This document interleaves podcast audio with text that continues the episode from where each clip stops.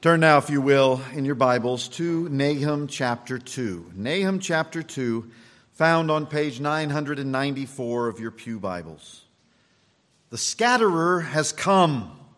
He has come up against you. Man the ramparts. Watch the road. Dress for battle. Collect all your strength. For the Lord is restoring the majesty of Jacob as the majesty of Israel. For plunderers have plundered them and ruined their branches. The shield of his mighty men is red, his soldiers are clothed in scarlet. The chariots come with flashing metal on the day he musters them. The cypress spears are brandished. The chariots race madly through the streets. They rush to and fro through the squares. They gleam like torches, they dart like lightning. He remembers his officers. They stumble as they go. They hasten to the wall. The siege tower is set up. The river gates are opened. The palace melts away. Its mistress is stripped, and she is carried off. Her slave girls lamenting, moaning like doves, and beating their breasts. Nineveh is like a pool whose waters run away. Halt, halt, they cry, but none turns back. Plunder the silver, plunder the gold. There is no end of the treasure or of the wealth of all precious things. Desolate, desolation and ruin. Hearts melt and knees tremble. Anguish is in all loins all faces grow pale. Where is the lion's den, the feeding place of the young lions, where the lion and the lioness went, where his cubs were, eh, with none to disturb? The lion tore enough for his cubs and strangled prey for his lionesses. He filled his caves with prey and his dens with torn flesh. Behold, I am against you, declares the Lord of hosts, and I will burn your chariots in smoke, and the sword shall devour your young lions. I will cut off your prey from the earth, and the voice of your messengers shall no longer be heard. As we return to this short book of Nahum, as I mentioned earlier, this is a book that is speaking of the coming destruction of Nineveh. And we looked in chapter 1 and we saw how at the very outset it seemed to be a vision that was describing the ultimate end of all sinners. That it was an apocalyptic view of the coming of the end, of the day of judgment of the Lord. But now we're dealing with the specifics related to Nineveh itself. And so, as we look at our passage tonight, we'll be looking at three things. One, how it is that God invites his enemies to prepare for war. Second, we will see pictured here God's real military might. And thirdly, we see here how God humbles the king and his pride in more ways than one. So, at the very outset here, as we look at these first two verses, God, as He addresses this once great nation, this proud capital city of Nineveh, He uses a little bit of sarcasm in His address to them at the outset of Nahum chapter 2. First, He announces that one is coming up against them, the scatterer. And we have here in view that one who is the conqueror and he's pictured for us in the book of Revelation as a conqueror, that one who rode the white horse, who bore upon his head the crown, is one that we might think of here as we contemplate this one who is given the task by God of scattering his enemies. That Jesus Christ rides forth in power. And as this scatterer is put before us, God taunts this once mighty and proud nation, this once confident king. He says, Do all that you will to prepare for the arrival. I recently have been listening to a book. It's basically the biography of uh, Robert Oppenheimer. Oppenheimer is that one who is known as the father of the atomic bomb. And when that atomic bomb, in the midst of World War II, was being constructed and it was nearing its completion, there was division that arose amongst the scientists as to how and in what way it should be utilized. Should it be used?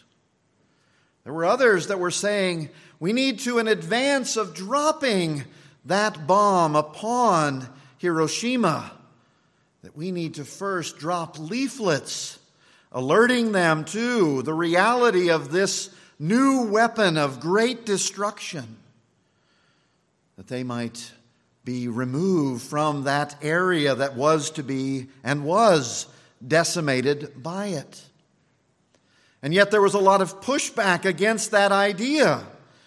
What if our enemies only withdrew the things that they needed and left civilians in that place? And so ultimately, there weren't leaflets dropped. And that fateful day arrived, and countless thousands perished as a new weapon was unleashed. Well, here, here is God inviting his enemy to prepare those who once thought their military forces were without equal anywhere in the world. You remember the tauntings of those who came to the wall of Jerusalem and taunted those who were upon the wall, sought to instill fear in the heart of God's people, saying, What other nation around you has had gods that could dispel our armies? They're all now our subjects. And yet, here, here is the Almighty responding to those who foolishly had become proud, who didn't understand that they were subject to the creator of earth, the Almighty God. And he says, Go ahead man your defensive positions. Go ahead and put your best guards upon your wall to watch the roads. Go ahead and put on your armor. Collect all your strength. Assemble your armies, for they will not help you. For those things in which you are putting your hope and your pride are just like chaff before an almighty God. What a vivid picture is being drawn here. And you have to recall that at the time that these words are being uttered, God's people have been under oppression by this great nation for many decades. And they have begun to think Has God truly heard our sufferings, our cries? And these words would have rung in their ears, would have, been, would have encouraged those who still put their hope and trust in Him as they would hear of this mighty one, the scatterer, as they would realize their champion arrived. Their champion was about to go upon the battlefield. And then we learn in verse 2 the purposes of this. Under these, or in these last few years, God's people had been being disciplined by Him. And we learned in chapter 1 that God was preparing to remove that discipline from them, to remove that burden that had been upon them. And He would do so by the removal of their enemy. Why? Verse 2 says, for the Lord is restoring the majesty of Jacob as the majesty of Israel. God had heard their cries. He had witnessed the plundering that had taken place as Assyria exacted from them great riches, much of their harvest year after year. And yet he says, These plunderers that have plundered them, they will themselves be ruined. Those who were guilty of ruining the branches of this vine precious to him now would be addressed. And so it's at this time that he moves down into verses 3 through 10. In verses 3 through 10, we see the battle. It's described for us. And we see how it is that the Lord makes quick work of this once proud city. As I was reading some of the historians about that great city of Nineveh during the reign of Sennacherib, when they were at their, their peak of power, Sennacherib, Sennacherib, thinking them so well protected, so secure in their domination of all the nations around them, ordered that the gates of Nineveh be broadened so that chariots could pass through. And then, on the inside of the city, he ordered that all of the streets be widened. Little did he know who it was that would truly make use of these improvements and to who, whom they would benefit. That's what's pictured here. You see, the foolishness and pride of Sennacherib is part of and behind the image that we see within verses 3 through 10. Because those who are carrying out the war, those who are benefiting from these broadened streets, aren't the Assyrians. It is the army of God that is traveling in these streets. It is His chariots that are unobstructed and darting to and fro like lightning, carrying out their attack, decimating their enemy. And those who once stood proudly against the people of God outside the wall of Jerusalem now are reduced to groveling and fleeing in every direction, such that we see within this portion in verse 8 the cries of their officers going out, Halt, halt! Trying to keep some semblance of a fighting force present to dispel those who have invaded and come into their city. Halt, halt, they cry, but none turns back. We see the decimation of that once proud army. And this great city of Nineveh that was so many days across, that enjoyed a wall that was described at the time of Jonah as being over a hundred feet tall and wide enough that four chariots could run side by side around it. This once great city also was the home of great treasures. For as the Assyrians had gone throughout that region, they had taken away great treasures from all of the nations that they had plundered. And so they thought themselves economically secured as well as militarily secure. Kind of sounds like some folks we know, doesn't it? And yet we see here after verse 8, the order goes out from God to plunder the silver, plunder the gold. There's no end of the treasure or the wealth of all these precious things. You see, those whom are in the employ of God carrying out this destruction. And was it Judah that invaded Nineveh? It wasn't Judah. It wasn't God's people. It was another instrument of God's choosing that swept through that great city and destroyed it. It was Babylon. It was the Babylonians that came through and carried out this destruction against this once enemy of God's people. We see here, he talks in verse 6 of another way in which they were destroyed. Sennacherib, one of the other improvements that he had brought about at Nineveh, was that he installed upstream, for there was a stream that ran through, or a river that ran through the midst of Nineveh. Sennacherib had installed outside of the city some sluice gates so that they could close the gates and ensure that the city would never be flooded. Here we see that part of the attack yields the, the river gates being opened. And it says, the palace melts away.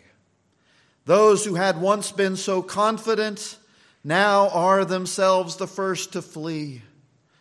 We can see and sense the fear that must have existed as God's threatened destruction now comes upon them and they are powerless to stop it, that even their rulers flee. And lastly, he turns to this idea of the humbling of the king. Another thing that had marked Assyria in these years leading up to this great event those kings who had preceded the destruction often would refer to themselves as mighty lions and typify their kingdom as a pride of lions. And so God addresses those who once thought themselves as mighty as lions with the imagery that we see below. He says, Where is the lion's den, the feeding place of the young lions, where the lion and the lioness went? where his cubs were, with none to disturb. The lion tore enough for his cubs and strangled prey for his lionesses. He filled his caves with prey and his dens with torn flesh. Here, even in the description of these things, the sins and the offenses before God carried out by the Assyrians and their kings is described. The kinds of atrocities. And you remember from the book of Jonah when Jonah was told to go to Nineveh and to proclaim that warning to Nineveh, he didn't want to go. He didn't want to go because, in his estimation, Nineveh wasn't worth a warning. Their offenses, their cruelty that was world renowned, certainly wasn't worth a warning. They needed to be destroyed. And so he, in his bitterness, ran the other way. These were well documented. Historians attest to the cruelties carried out by this once great nation. So it's likened here to a lion tearing up its prey, ripping it into pieces, filling its dens with these things that it might fill itself.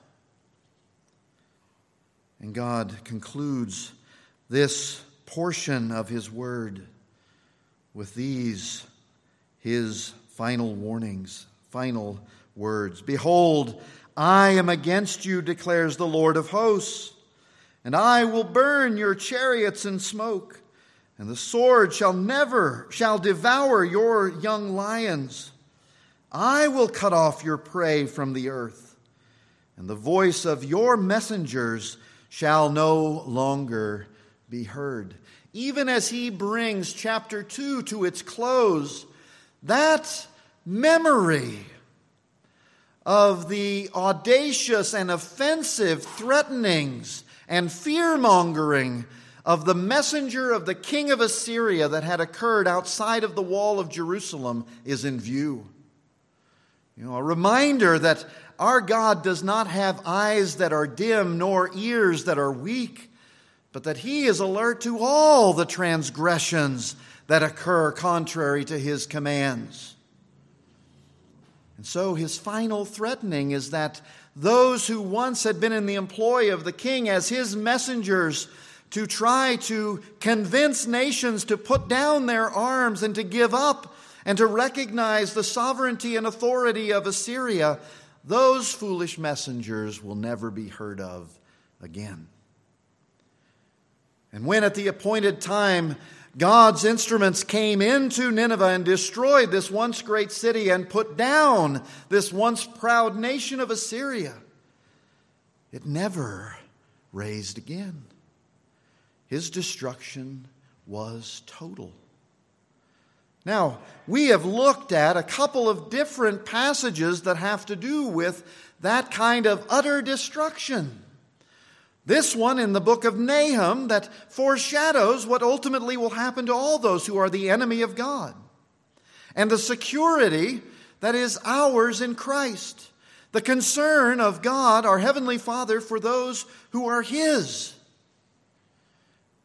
And we read in Revelation of that final battle where, if you recall from Revelation, we saw how the evil one sent out his uh, demonic forces to convince the nations to assemble in one last show of supposed strength assembling themselves near Megiddo, that place that we recall as Armageddon. That they might take their final stand, that they might prepare for war. And yet, the outcome that we read in Revelation was just like this. Those who so foolishly and proudly assembled themselves to make war against the Almighty were destroyed utterly. For those whose hope is in the Lord Jesus Christ, this serves as a comfort, but it also serves as a warning. For there are so many other things that want to, com- want to compete for our affections, so many other things that we might be tempted to rest our hopes, our trusts upon. And yet, these things serve as a reminder that apart from Christ, anything else that we think can offer us any kind of security is foolishness, is not lasting, is soon to be destroyed. There's only one that, is, that remains standing the Lord Jesus Christ. So, this once great nation stands destroyed.